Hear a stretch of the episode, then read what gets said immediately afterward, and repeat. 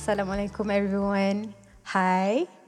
I am Raja Nadia Sabrina, a servant, a wife, a mother, a daughter, a sister. I have also just discovered that I have been a fighter battling chronic illnesses and autoimmune disease for the past few years. I was a lawyer before.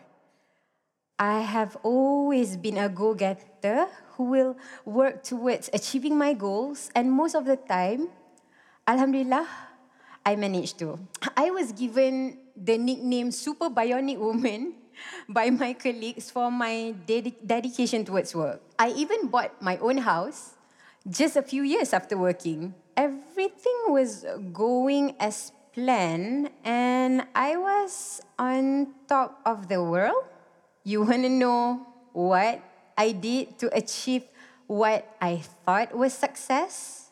I drowned myself with work, putting it above everything else, including myself, my health, my loved ones, my family, my friends. I did not let all this affect my career. I would not let it happen.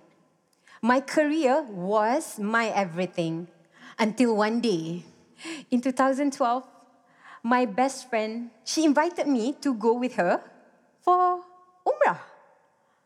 It was a little last minute. Initially, my first thought was to say, no way. But I realized when I wanted to say it out loud, it's just so, so wrong. So I said to her, I will try to go. That trip, Umrah trip, it changed my life. I realized that God invited me through my best friend to save me. I realized that work should not be number one anymore. There are other matters that are important in life too. In this trip, that a tiny seed was planted in my head, in my heart, to consider having children and starting a proper family. So I prayed during Umrah. Ya Allah, if it is good for me, bless me with children. The month after I came back from the life changing Umrah trip, I found out I was pregnant. Alhamdulillah. My prayers were answered immediately until I was hospitalized on my birthday due to a complication of my pregnancy. My water broke at 16 weeks, and my baby was in danger of being delivered any minute. It was the first time I became a mother, felt the bond of mother and child during pregnancy, but it was also the first time I was threatened with the thought of losing my child every single minute of the day while being on bed rest, on the hospital bed, and even more so when the signs of labor became more obvious and frequent, like contractions, bleeding, and others. I lost my grandmother the first month I was in the hospital while I was carrying my baby. I couldn't be there with her and the rest because I was on strict bed rest to have a chance of saving my baby. Exactly a month after, on the day my family had planned to do a doa selamat for me as well as tahlil, my dad was hit by a motorcycle who came from the opposite direction while he was trying to pick up for the event. I was alone when I found out, and that was when I lost all my positivity and I cried all the tears that I've contained. The comfort and blessings I find during this time was that I get to bond with my firstborn. She was my constant companion. she was my constant companion. And I talked to her every day when she was in my tummy. It is the one thing that kept me going. 14th January 2013.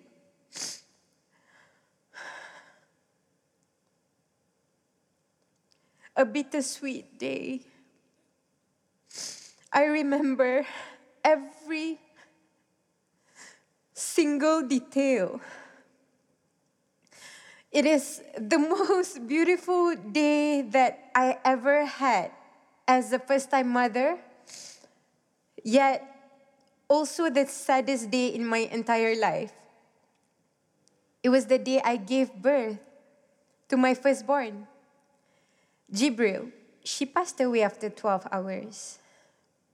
It was also the day that I wanted to be at my child's burial instead of being in the hospital recuperating from my emergency C section. Wanted. Wanted to be at my child's burial. Who would have ever thought or imagined to bury your own daughter? Shouldn't I have gone first before her? As much as I have accepted the fact that she has gone to heaven, to a better place that we can only pray to go to, a place much better than this temporary world we live in. I know all that and I accepted the fact the moment my husband told me what the doctor had informed and confirmed to him that she died. I accepted it. I was still in so much pain. Through acceptance, I was still going through a lot of pain. It was too heavy for me to leave the hospital without being able to bring her back home. Everything became slow motion.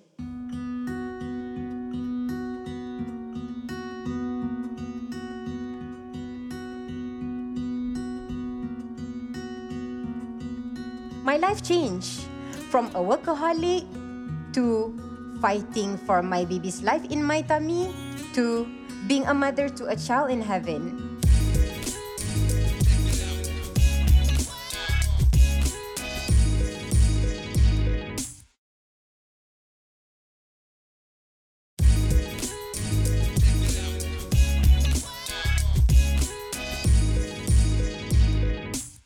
Losing a child is just something else, coupled with the beautifully traumatic pregnancy that I had to endure, staying in the hospital while facing the fears of losing my, ba- my baby every single day. Then, 2013, the time came back for me to get back to work. I dreaded to go.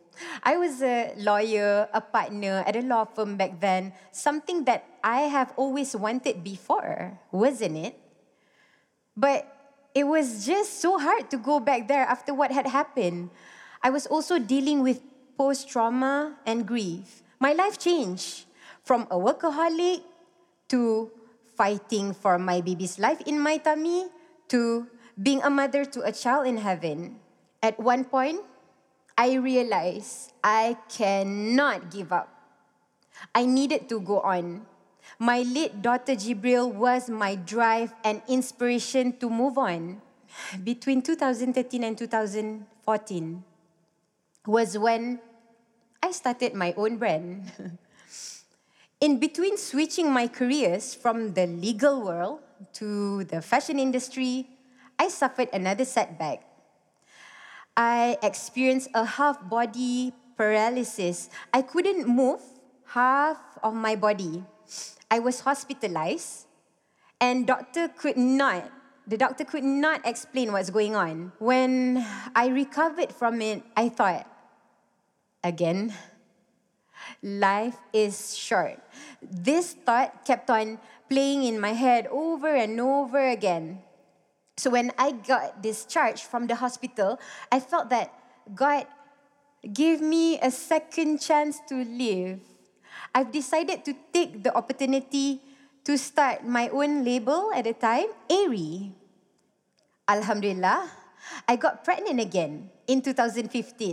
It then became complicated, and I've lost my second baby.